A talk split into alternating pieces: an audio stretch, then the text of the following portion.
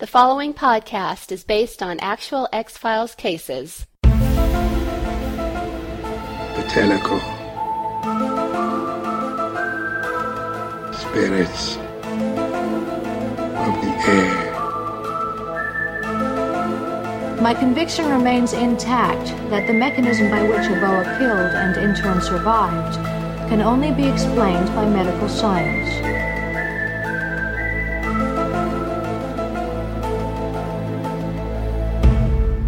Deceive, inveigle, and obfuscate.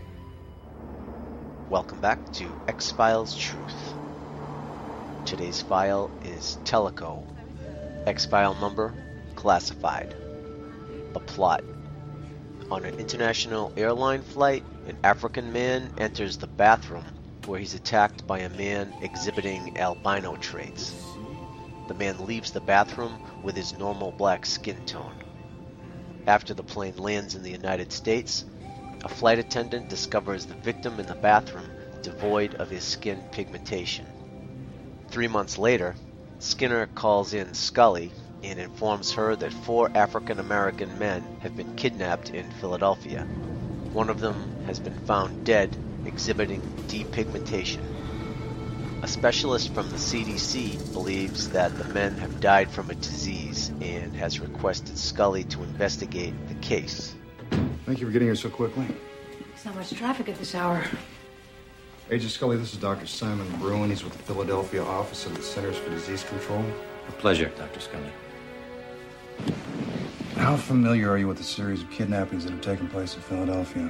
Only what I read in the Herald uh, that uh, four young men have gone missing over the past three months, all of them African American. A joint FBI Philadelphia PD task force has been working around the clock, but there have been no leads to speak of. Until last night. What happened last night? Owen Sanders, the man most recently reported missing, was found dead near a construction site. How was he killed? And that's just it, Agent Scully. He wasn't. There was no evidence indicating homicide. Has a cause of death been determined? No. But I'll let Dr. Bruin give you his thoughts on that. This was taken last night, less than an hour after Sanders' body was found. I'm sorry, I thought you said that Owen Sanders was black. He was. I'm not sure I follow. See for yourself.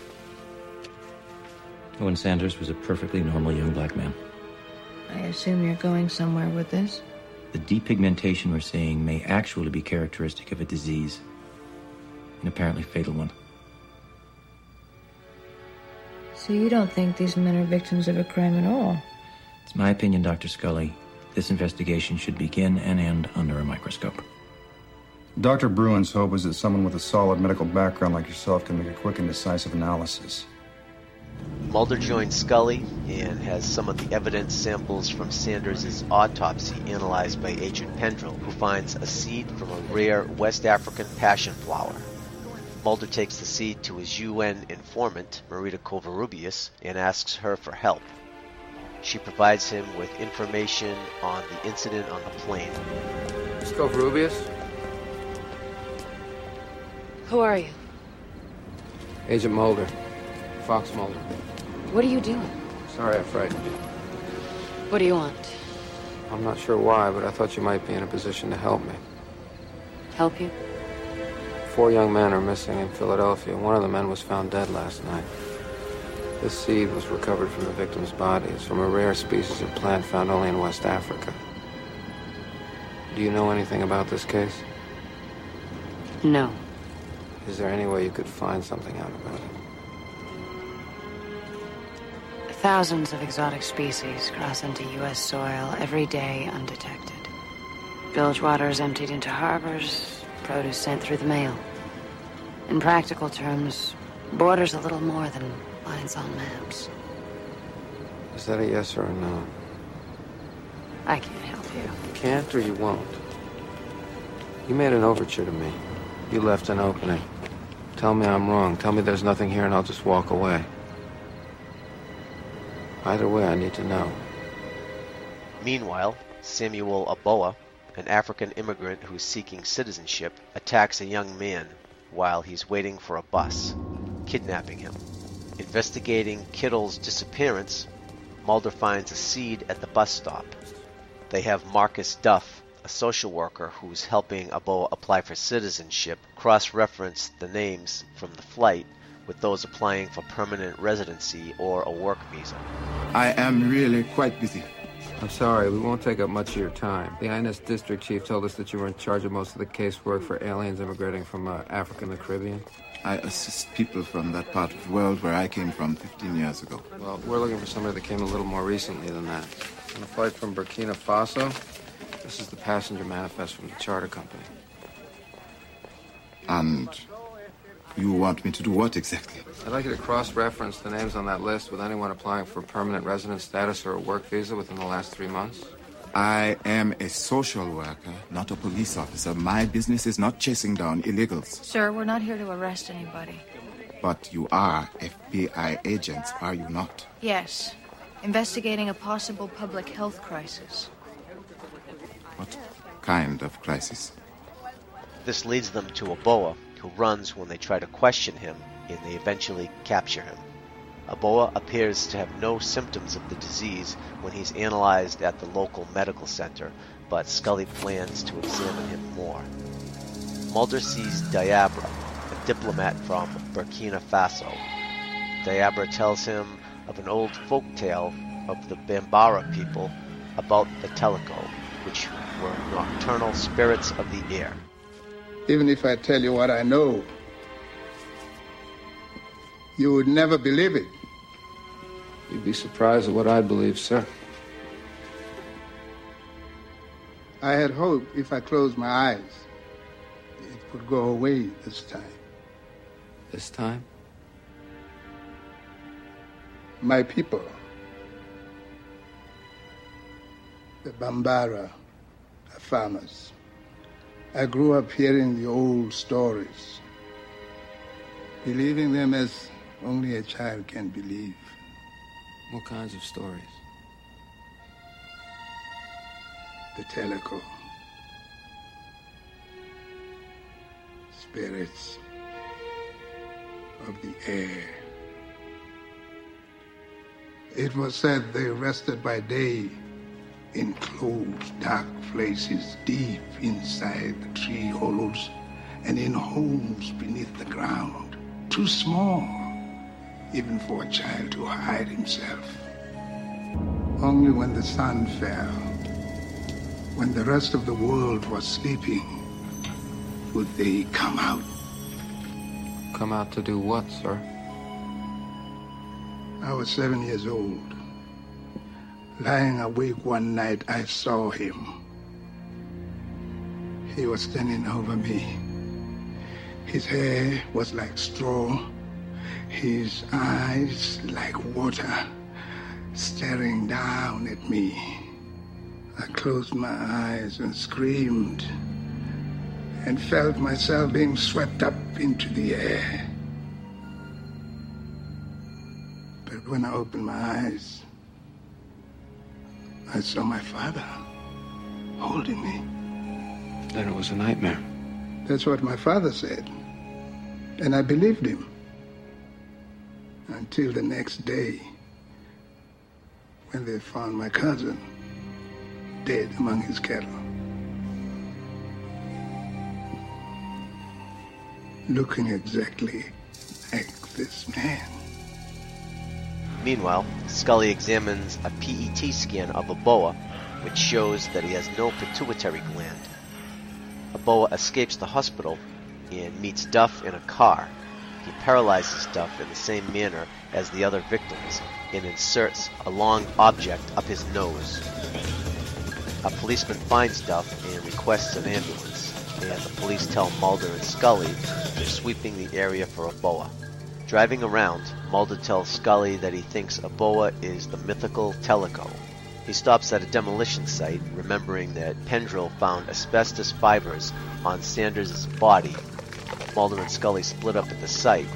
Scully finds the missing men dead, and Mulder is pierced as Kittle was. Scully finds him, calls for medical help, and shoots Aboa. In her field journal, Scully writes that Aboa will stand trial if he lives long enough.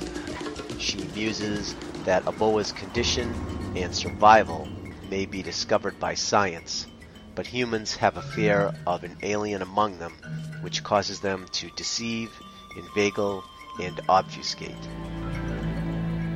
Special Agent Dana Scully, Field Journal entry number 74. Despite acute trauma to his pituitary gland, Marcus Duff was discharged early this morning from Mount Zion Medical Center. He is expected to testify before a grand jury in the capital case against Samuel Aboa, who is being charged with five counts of murder. It remains uncertain, however, whether Aboa will live long enough to stand trial. His response to hormone therapy has been poor, his deterioration progressive. My conviction remains intact that the mechanism by which Aboa killed and in turn survived can only be explained by medical science, and that science will eventually discover his place in the broader context of evolution.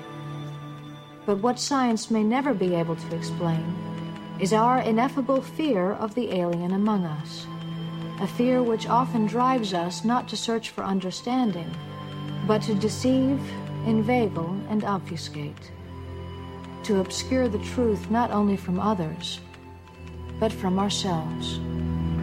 Hand in your field report. And now for my field report for Teliko. Teliko was better than I remembered. I actually enjoyed it. I watched it a couple times, and it's definitely better than I remembered. It's still not a great episode, but it's definitely better than I thought. It's definitely watchable. So nothing really stands out in particular about Teliko for me, other than the fact that the X Files covers another one of those urban legends. This one's from another country, but still, it's another one of those legends that the X Files covers. And it's really amazing when you think about it. The X Files gives us about nine seasons of this type of thing, covering all these kind of mythical creatures and everything. So you'd think they'd run out, but they had nine seasons and they kept it really interesting for the whole nine seasons. So, and they actually never covered some ones you would think about, like Bigfoot and the Loch Ness Monster.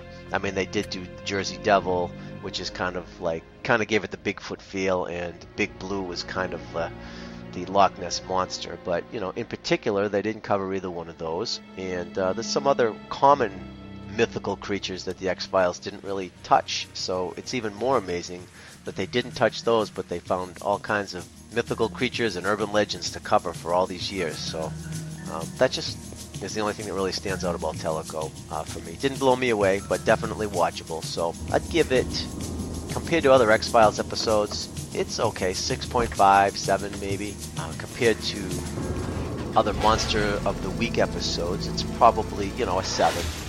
And compared to shows on TV, if I was channel surfing, I'd probably give it an 8, 8.5, something like that. So if I was channel surfing, I'd, I'd stop. I'd stop on almost every episode anyway, so I shouldn't really even use that as a gauge. For the mythometer, this definitely is a monster of the week. I can't think of any myth arc elements of this episode. For the sequelizer, I would say it definitely has a high potential for a sequel, if Aboa lives, or even if he doesn't you know, you could definitely carry the Teliko myth on. It could get redundant, but like I've said before, the X Files writers were creative enough to touch on subjects and kind of give us sequels to episodes, and the sequels wound up being just as good or sometimes better as the original episode that they did. So that would definitely happen here. It's definitely a possibility. So high potential for a sequel on that. That's all I can think of for Teliko. So now let's head down to the chem lab and see what Agent Angela has for the chemistry between Mulder and Scully for Teliko.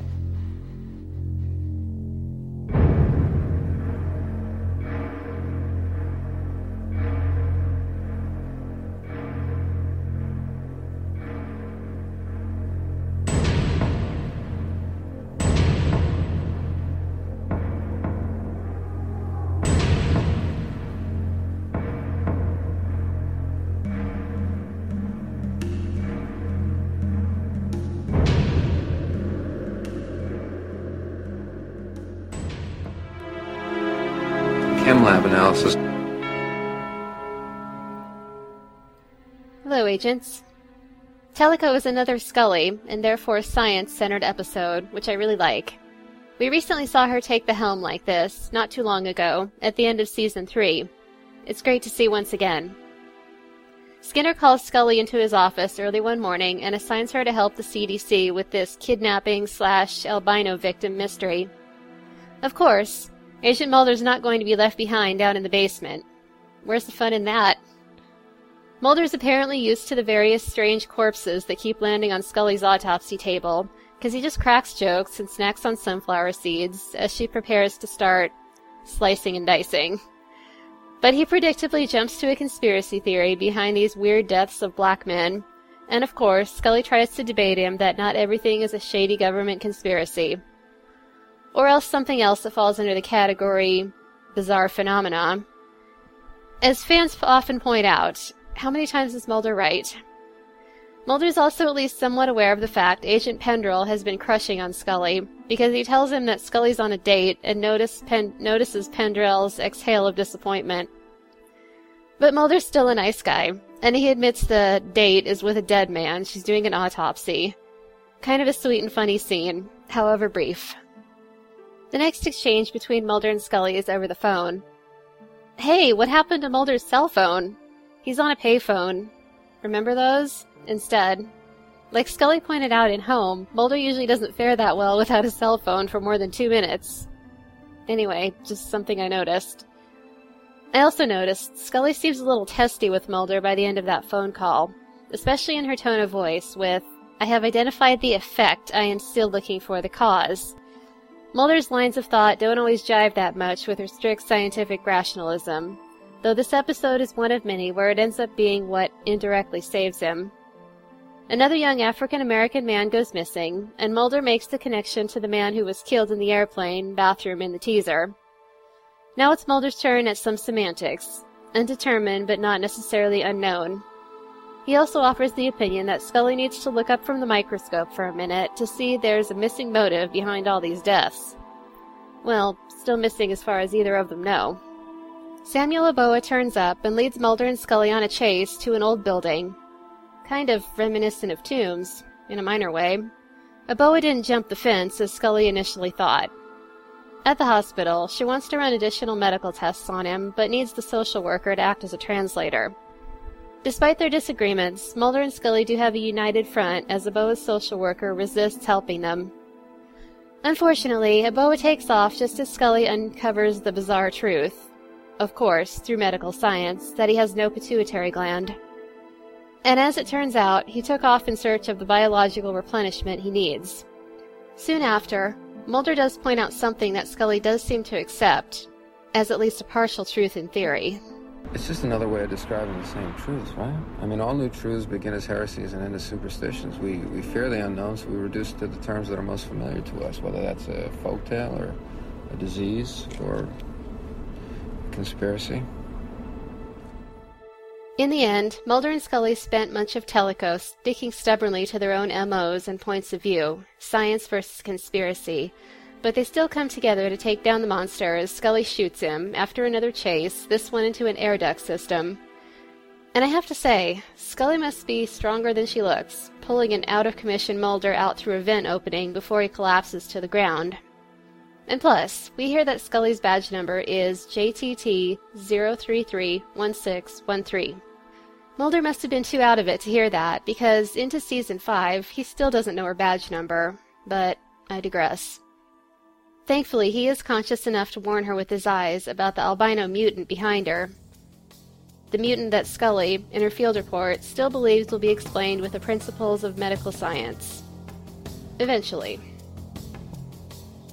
Until next time, this is Agent Angela.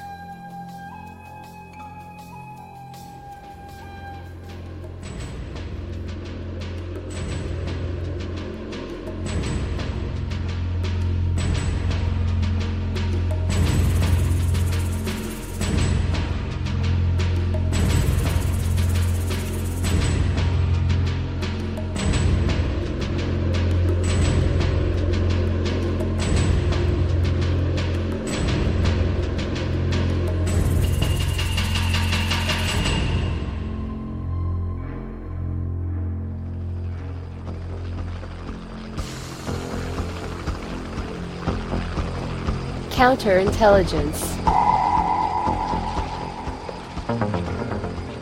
Inside information. This is Agent Stone with Counterintelligence with X 4.3 Teliko. Original air date October 18, 1996. Written by Howard Gordon, directed by James Charleston. It's my opinion that this investigation should begin and end under a microscope.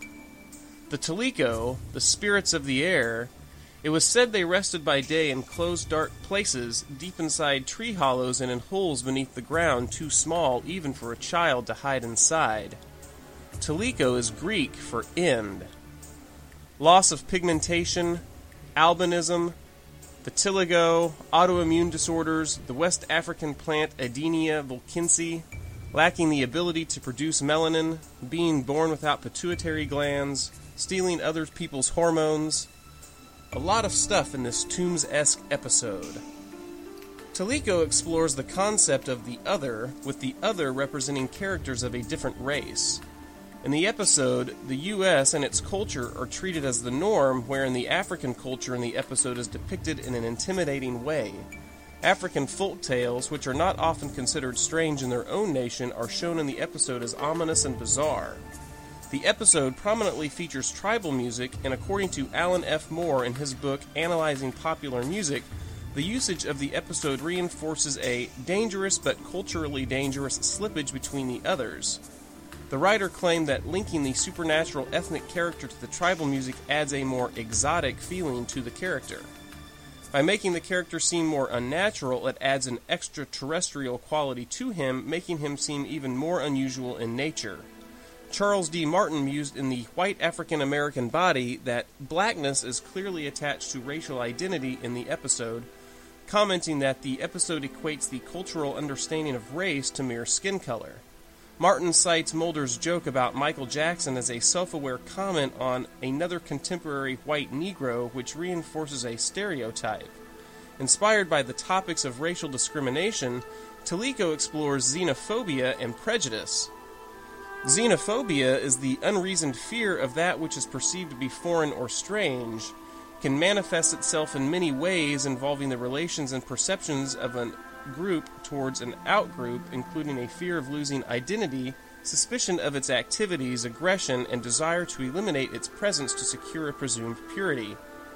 Xenophobia can also be exhibited in the form of an uncritical exaltation of another culture in which a culture is ascribed an unreal, stereotyped, and exotic quality.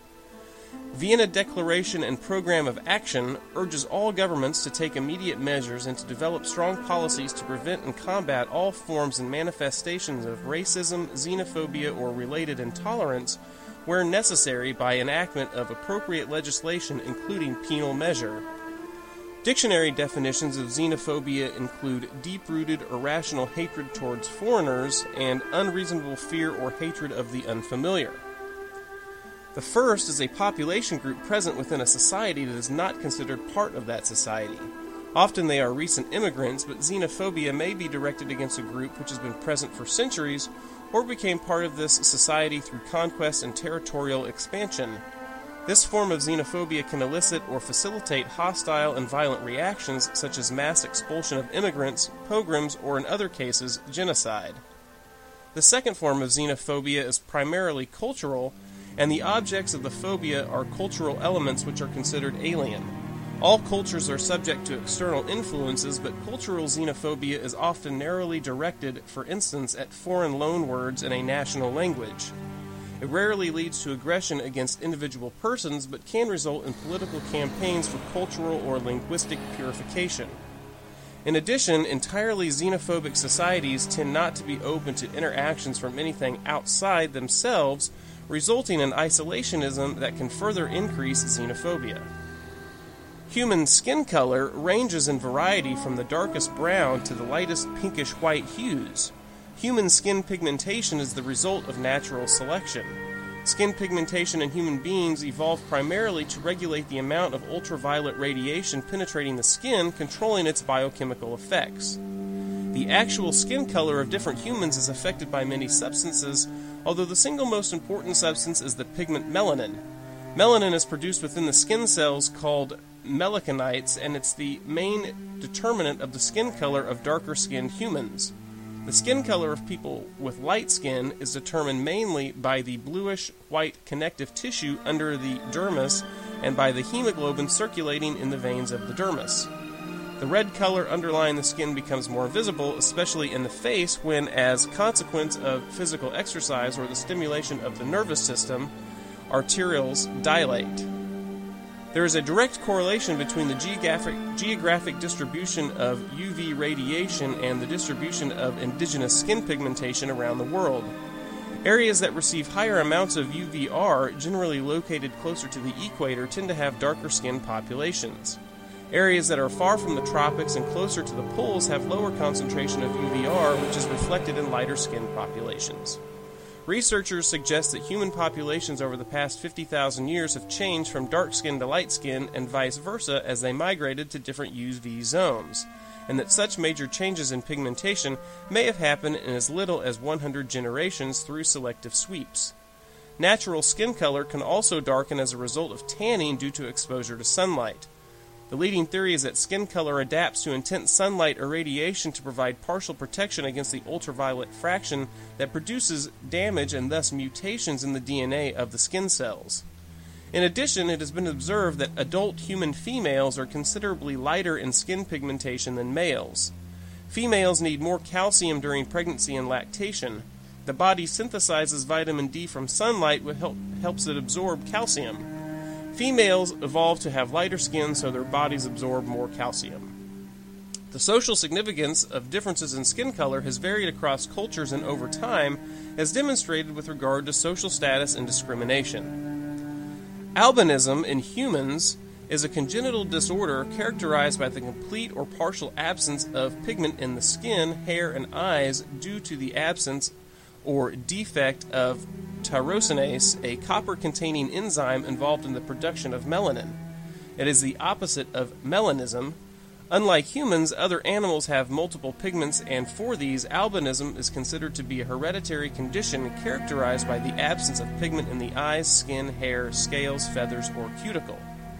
Albinism results from inheritance of recessive gene alleles and is known to affect all vertebrates, including humans. While an organism with complete absence of melanin is also called an albino, an organism with only a diminished amount of melanin is described as leucistic or albinoid. Albinism is associated with a number of vision defects such as photophobia, nystagmus, and amblyopia. Lacking of skin pigmentation makes for more susceptibility to sunburn and skin cancers. In rare cases such as Chédiak-Higashi syndrome, Albinism may be associated with deficiencies in the transportation of melanin granules. This also affects essential granules present in immune cells, leading to increased susceptibility to infection. In humans, there are two principal types of albinism oculocutaneous, affecting the eyes, skin, and hair, and ocular, affecting the eyes only. Most people with oculocutaneous albinism appear white or very pale, as the melanin pigments responsible for brown, black, and some yellow colorations are not present. Ocular albinism results in light blue eyes and may require genetic testing to diagnose. Because individuals with albinism have skin that entirely lacks the dark pigment melanin, which helps protect the skin from the sun's ultraviolet radiation, their skin can burn more easily from overexposure. The human eye normally produces enough pigment to color the iris blue, green, or brown and lend opacity to the eye. In photographs, those with albinism are more likely to demonstrate red eye due to the red of retina being visible through the iris. Lack of pigment in the eyes also results in problems with vision, both related and unrelated to photosensitivity. Those affected with albinism are generally as healthy as the rest of the population, with growth and development occurring as normal, and albinism by itself does not cause mortality, although the lack of pigment blocking ultraviolet radiation increases the risks of melanomas and other problems. Oculocutaneous albinism is a form of albinism involving the eyes, skin, and according to some definitions, the hair as well. Overall, an estimated 1 in 20,000 people worldwide are born with oculocutaneous albinism. OCA is caused by mutations in several genes that control the synthesis of melanin within the melicus, melicanites.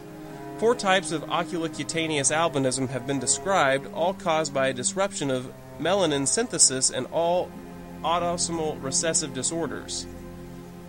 Melanin is produced by cells called melicanites in a process called melogenesis. Melanin is made with small membrane bound packages called melanosomes. As they become full of melanin, they move into the slender arms of melanocytes from where they are transferred to the keratinocytes. Under normal conditions, melanosomes cover the upper part of the keratinocytes and protect them from genetic damage. Both the amount and type of melanin produced is controlled by a number of genes that operate under incomplete dominance. One copy of each of the various genes is inherited from each parent. Each gene can come in several alleles, resulting in the great variety of human skin tones. Melanin controls the amount of ultraviolet radiation from the sun that penetrates the skin by absorption. While UV radiation can assist in the production of vitamin D, excessive exposure to UV can damage health. Vitiligo is a chronic skin disease characterized by portions of the skin losing their pigment. It occurs when skin pigment cells die or are unable to function. Aside from cases of contact with certain chemicals, the cause of vitiligo is unknown. Research suggests vitiligo may arise from autoimmune, genetic, oxidative stress, neural, or viral causes. Vitiligo is typically classified into two main categories segmental and non segmental vitiligo. The global incidence of vitiligo is less than 1%, with some populations averaging between 2 to 3% and as high as 16. Autoimmune diseases such as Addison's disease, Hashimoto's thyroiditis, and type 1 diabetes mellitus tend to occur more often in people who have vitiligo. There is no cure, but many treatment options are available. In vertebrate anatomy, the pituitary gland or hypophysis is an endocrine gland endocrine gland, which are glands of the endocrine system that secrete their products, hormones, directly into the blood rather than through a duct. The major glands of the endocrine system include the pineal gland, pituitary gland, pancreas, ovaries, testes, thyroid gland, parathyroid gland, hypothalamus, and adrenal glands. The hypothalamus and pituitary gland are neuroendocrine organs. Local chemical messengers not generally considered part of the endocrine system, including autocrines, which act on the cells that secrete them, and paracrines, which act on a different cell type nearby. The ability of a target cell to respond to a hormone depends on the presence of receptors within the cell or on its plasma membrane to which the hormone can bind. Scully finalizes my conviction remains intact that the mechanism by which Aboa killed and in turn survived can only be explained by medical science, and that science will eventually discover his place in the broader context of evolution. But what science may never be able to explain is our ineffable fear of the alien among us, a fear which often drives us not to search for understanding, but to deceive, inveigle, and obfuscate, to obscure the truth not only from others, but from ourselves. For now, I'd say this case is open, so the final word on Teliko, you'd be surprised at what I believe, sir.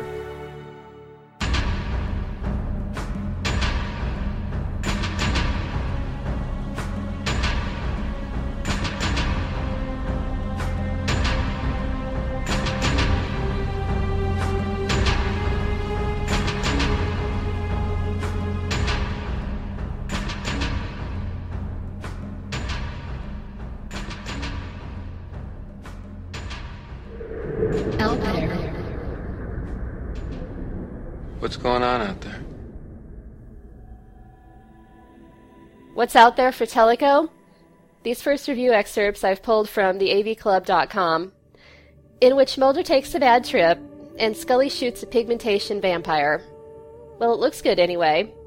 By now we've seen the poor bastard cold open dozens of times on this show. Poor bastard, as in, don't get too attached to this. But Teliko is still effective. Shocking and grim, and with a curious sort of subtle, mean spirited humor that would come to define much of the show from this season on. There's nothing exactly laughable about what happens here. A passenger on a flight goes to use the restroom. He's attacked, and his attacker exits the plane, leaving the passenger's corpse behind, drained of all color, face frozen in terror. It's tightly edited, full of the kind of claustrophobic, off putting shots that The X Files has always used so well.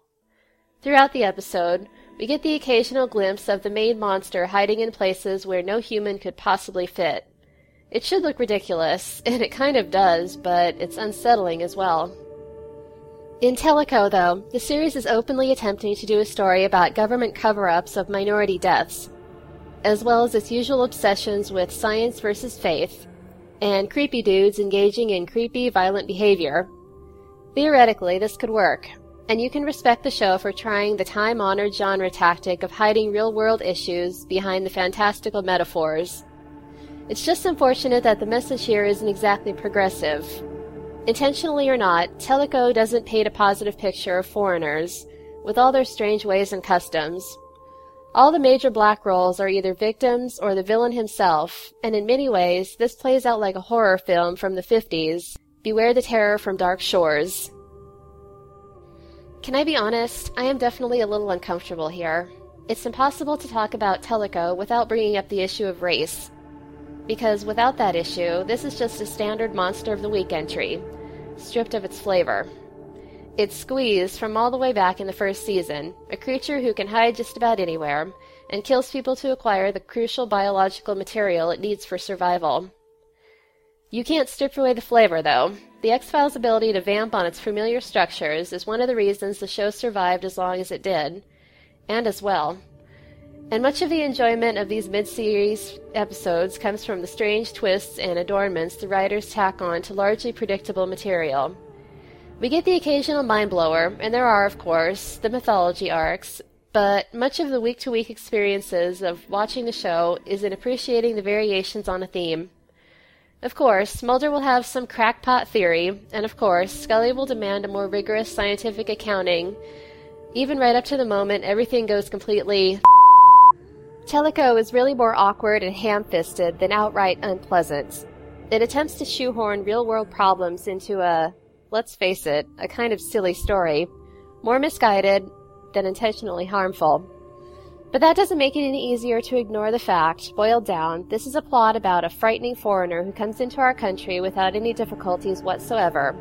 A creature who can barely communicate with others and still benefits from our social systems. A creature who sprung from the tribal myths of the Dark Continent. Yeah, okay, it's not running around stealing white women out of skyscrapers, but that is some seriously tricky stuff. And it doesn't help that the episode keeps drawing attention to its own uncomfortable politics. The final confrontation between our heroes is one of the better climaxes the show's done. And once Samuel hits Mulder with a blow dart, it makes a smart move of putting all responsibility on Scully's shoulders. The final moments of the fight, with Mulder frantically signaling to Scully with his eyes that the creature is coming up behind her, is wonderfully tense, and also serves a nice image for their respective purposes.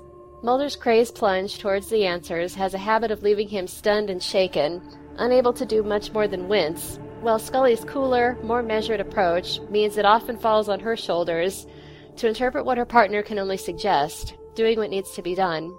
Anyway, it's not a bad conclusion. It's just too bad so much of the episode is given over to nonsense. Grade B minus. So what are my two cents? I've always found Teliko one of the more forgettable X-Files episodes. Not unwatchable, of course, just not nearly as exciting or memorable as so many others. I just find that not enough was done with this particular monster of the week to get me that invested in him, in what he does, or what happens to him. Up until the episode's climax, I found my mind wandering a couple of times, thinking I'd rather switch over and rewatch Tooms again. Same kind of mutant, and to paraphrase the reviewer here, way much more flavor. My second review, in part, comes from my Truth, an X Files blog. It's difficult being in a new country, learning the local culture and how you fit. Imagine, however, that you're also harboring a dark secret. It's a daily choice between kill or be killed, all while trying to assimilate and fit into your new homeland and hide your secret life. This is the life of Samuel Aboa, which unfolds in this episode. The case unfolds not because of unusual phenomena, as we come to expect on the X Files, but instead because of Scully's medical expertise. The CDC has asked for the help of the FBI in regards to a recent string of disappearances involving African American men. When one of the bodies of the missing men is found displaying the traits of albinism, it is suspected that this might be due to a disease instead of kidnapping as originally suspected. To aid in determining the reasons for the loss of pigment, Scully begins her investigation when assigned by Skinner. Oddly enough, this case appears to be outside the X Files caseload, therefore not requiring the participation of Agent Mulder. But of course, Mulder doesn't want to miss out on the fun and tags along anyway. It's a decision he may well regret as he nearly becomes a victim, were it not for the quick action of his partner. Along the way, Mulder adds his own spin to the case and even manages to momentarily torment the hard-working Pendrell with ideas that Scully is on a date, despite the reality she is doing an autopsy. In a meeting that feels rather forced, Mulder travels to the United Nations to run his partner's case past his new source, Marita Covarrubias. First, Mulder stalks her in the darkness as she leaves the UN. He then implies that her international connections are far-reaching, and she has knowledge of the seed, un- seed recovered. It's a rather bold assumption, given this is only their second meeting. Covarrubias is reluctant, and given how forward Mulder is, not to mention how he trailed her, it's understandable. Still, Mulder pushes, insisting that she's made an overture. In many ways, it feels like these two should still be getting a feel for their source slash agent relationship, but Mulder seems to jump over that step and straight into the you have to help me stage, which seems premature. Still, Mulder's persistence does pay off as he secures a late night talk with the minister at the Burkina Faso embassy. The minister recounts the legend of the Teliko and an experience he had as a child. It's a nice tie-in to give us a little more background on the events unfolding, yet it doesn't really advance the case. The trail eventually leads the two agents to Samuel Aboa, a recent Burkina Faso immigrant. Upon testing, it's discovered that Aboa lacks a pituitary gland, which produces melanin in skin cells. This explains his need to acquire the pituitary gland from others. Watching Aboa pull the device used for extracting the gland from others from his throat is one of the most terrifying parts of the episode. One can only imagine how horrifying this would be to his paralyzed victims, unable to flee the killer before them. The image of the pale victims is also burned into your memory as you watch this episode. What I did enjoy is how much in Scully's wheelhouse this episode truly turned out to be. While the killings were unusual, the facts involved still came right back to science. It also emphasized how strong and capable Scully is as an agent. While Mulder came in to help, it's quite apparent Scully takes the lead not only for her scientific abilities, but also coming to the rescue of Mulder in the end. Final thoughts. Although this is, although this is a fairly solid episode, and the pigment loss effect was interesting, it's hard to overlook that Aboa is basically a variation of the mutant we saw in Eugene Victor Tooms in Squeeze. Unfortunately, Aboa's one-dimensional character and the similarities to its predecessor make the second telling less interesting, exciting, and subsequently less memorable. Yep, that last part's exactly what I thought about Aboa.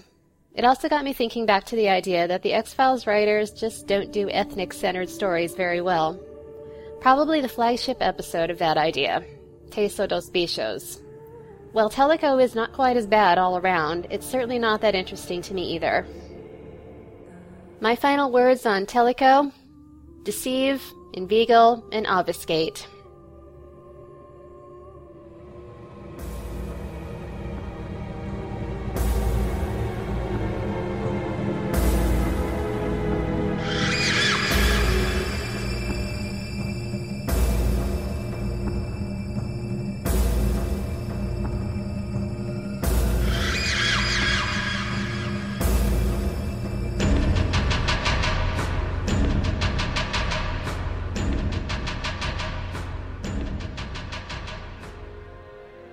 This is Agent Barry, and you're listening to X Files Truth. Character profiles. But these aren't humans, Scully. Profiles in character. From the look of it, I'd say they were alien. This week's profile Howard Gordon.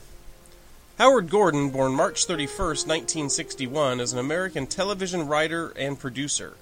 He is well known for his work on the Fox action series 24 alongside the Showtime thriller Homeland, which he co developed with Alex Gansa and Gideon Raff, and the FX political drama Tyrant, which he co developed with Craig Wright. He also produced the critically acclaimed but short lived NBC science fiction thriller Awake. Gordon was born in Queens, New York City, and graduated from Roslyn High School while growing up in a Jewish family. After graduating from Princeton in 1984, Gordon came to Los Angeles with fellow filmmaker Alex Gansa to pursue a career in writing for television. Both broke into the industry with single episodes of ABC's Spencer for Hire. Their Spencer work turned industry heads, and the pair joined the Emmy nominated series Beauty and the Beast as staff writers and were later named producers. In 1990, the Gansa Gordon team was signed to a two year deal with Witt Thomas Productions, during which they produced several pilots. One was an ABC project called Country Estates, which caught the attention of famed producer Chris Carter. Soon after, Carter invited Gordon and Gansa to join the X Files as supervising producers. Gordon wrote or co wrote several scripts each season before departing from the series in 1997 to pursue other projects. After co writing one episode of Buffy the Vampire Slayer, Gordon created his own show, the short lived Strange World, in 1999. Strange World went to see 13 episodes, but in Gordon and Strange World writer Tim Minear's service were quickly snapped up by Buffy creator Joss Whedon on another project, Angel. After two years with Angel, Gordon jumped ship in 2001 for Fox's successful 24, where he would write several episodes in season 1 and 2, then crafted the entire story arcs for season 3 and 4. Gordon temporarily left 24 in the middle of the 2004 season to rejoin Minier this time as co creator of another Fox series, The Inside. Despite The Inside's cancellation and short run, talk circulated of including the two Minear Gordon series, Strange World and The Inside, on a special DVD set sometime in 2006. Beginning in 2006, Gordon became 24's showrunner, a title he held through its final season. In 2010, after finishing 24, Gordon began co developing, alongside with Gideon Raff and Alex Gansa the thriller Homeland for Showtime. Based on the Israeli series Prisoners of War, it centers on a woman who works for the CIA and is convinced a recently returned American prisoner of war has been turned by Al Qaeda. The show premiered Sunday, October 2, 2011. It has been met with major critical acclaim and maintained a steady viewership rating throughout its first season. Showtime is now running its fourth season, which premiered on October 5, 2014. In 2012, he won the Primetime Emmy Award for Outstanding Writer for a Drama Series for writing the pilot of Homeland, and the series itself won the Emmy Award for Outstanding Drama Series. In 2011, Gordon signed on to NBC's new Kyle Killen fantasy pilot Awake as an executive producer. When NBC picked the project up to series status, Gordon added writer and showrunner to his occupational duties on the show. The series only ran from March 1st, 2012 to May 24, 2012, and was canceled. In 2015, he worked as an executive producer on the horror drama series Frankenstein for Fox Television Network.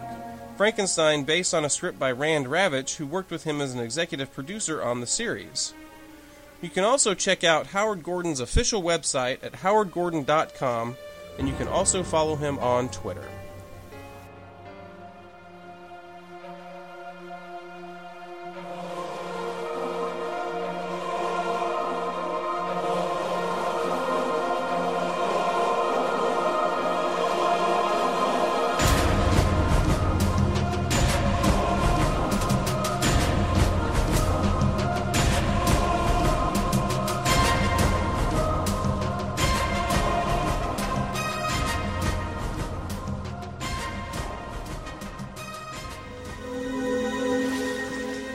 Checked your email? I found these in my email this morning. And now the female with the emails, Agent Angela.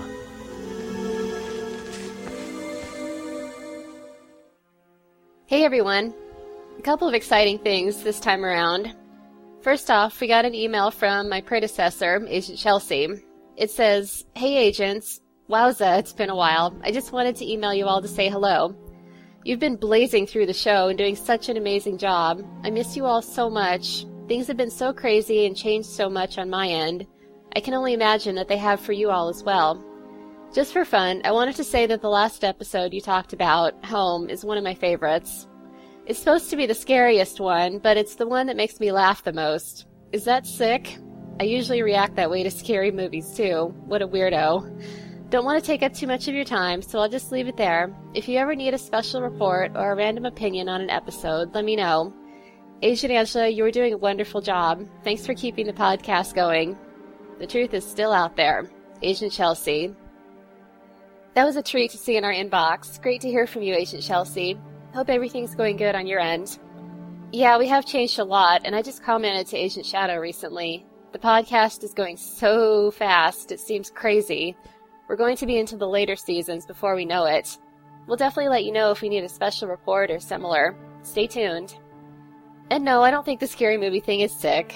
Some freak me out, but some others can be so cliche that I can't help but act like the robots from Mystery Science Theater 3000 and crack smartass remarks all the way through them. Thanks so much for your nice comments. I definitely don't think any of us could do this alone. And again, awesome to hear from you. Our next piece of exciting news David Duchovny favorited us on Twitter. Let's just say it's probably a good thing I was by myself when I saw that because, suffice to say, I freaked out. It was a link to a recent interview he did with the LA Times about X Files 2015, and he said, It's like the Eagles' greatest hits tour, by me. So, yeah, that was the tweet that got the favorites. So exciting. Anyway, enough with the fangirling. A few more things from Twitter. Shane Poole is going to start a re listen of us from the very beginning. Someday I'll have to do that myself to see how much we've evolved. I think that would be interesting. Knife Inc. retweeted something that I posted a while ago and I actually forgot about. We should bring back WXFT and do a part 4 at some point in the future. For those who might be newer listeners, those are some special episodes we did in the past of only the music we used in the podcast episodes back to back songs injected with X Files DNA. I think it's a great idea, and the timing is perfect with the X Files revival somewhere over the horizon. It wouldn't happen right away, but we'll keep you posted. That wraps it up for this time around. If you like X Files Truth, we'd love it if you'd follow us on Twitter, like us on Facebook, and leave us a rating or review on iTunes. You can also email us if you like at xfilestruth at live.com. Again, thanks everyone for your comments and feedback, and it was especially exciting to hear from Agent Chelsea. It had been a long time, it seems. The truth is still out there, people. Go find it.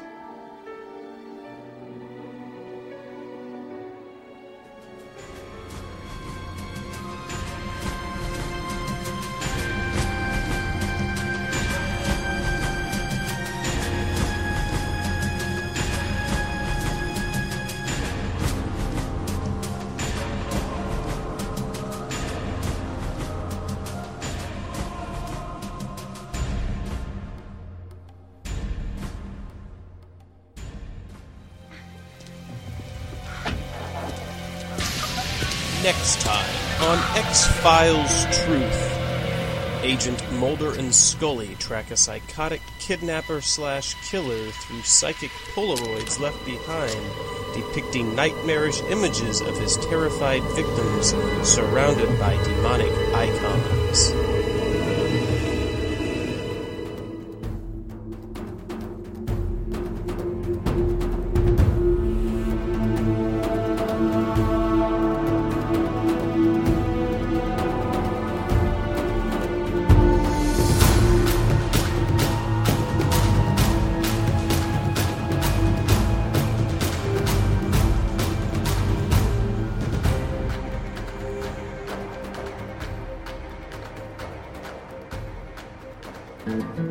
That closes the file for Teliko. I'm glad I got the podcast out on time uh, this month. It was unbelievable with all the snow that we had up here. We had so many blizzards this month, and then record-setting cold, and it's just been uh, really crazy. I've kind of been going out straight for a month here with all types of stuff. So I'm just happy to get the podcast out this month. It was really hard. I hope everybody else that was affected by these blizzards has been dug out and is uh, safe and sound. We should be past most of the blizzards by now. so it's March now by the time you're hearing this, so spring starts soon. So hope you guys enjoyed Teliko. Like I said, it was better than I remembered.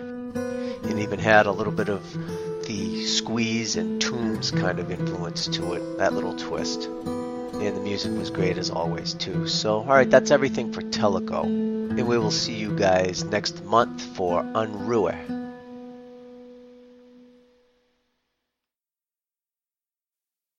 Did you like that one, puppies? I made this. 20th century Fox.